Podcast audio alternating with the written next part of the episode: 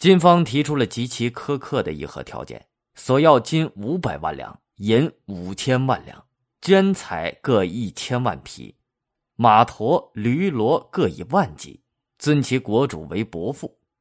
凡燕云之人在汉者，必须全部归还。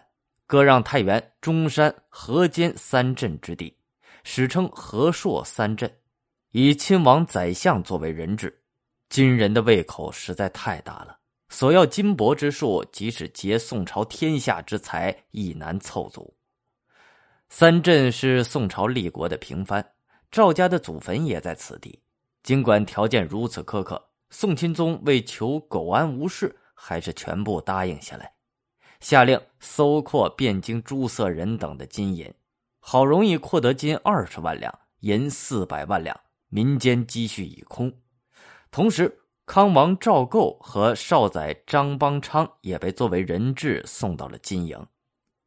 正当宋钦宗因金帛不够而大伤脑筋之时，正月二十，众师道姚平仲率京原秦凤路边防军开到了京城，其他秦王兵也是陆续赶到，云集城外的宋军已达二十余万。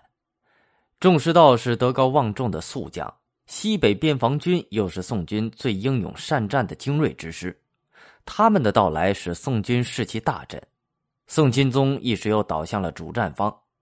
不仅如此，他还极力支持姚平仲速战速决的主张，令姚平仲出兵偷袭金营。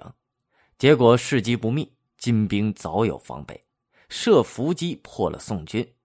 姚平仲惧罪不敢回城，只身亡命而去。众师道提出将计就计，当晚再派骑兵结营，即使不胜，也每夜出兵骚扰，令敌人疲惫而遁。但宋钦宗吓破了胆，再也不敢延战了。这时，主和的投降派李邦彦、白石中趁机造谣说，西北秦王之师已全军覆没。宋钦宗惊上加惊啊，生怕金人前来问罪，急忙解除众道师的兵权，又将李纲革职。解散了亲征行营使司，甚至还想把李刚绑了交给金师。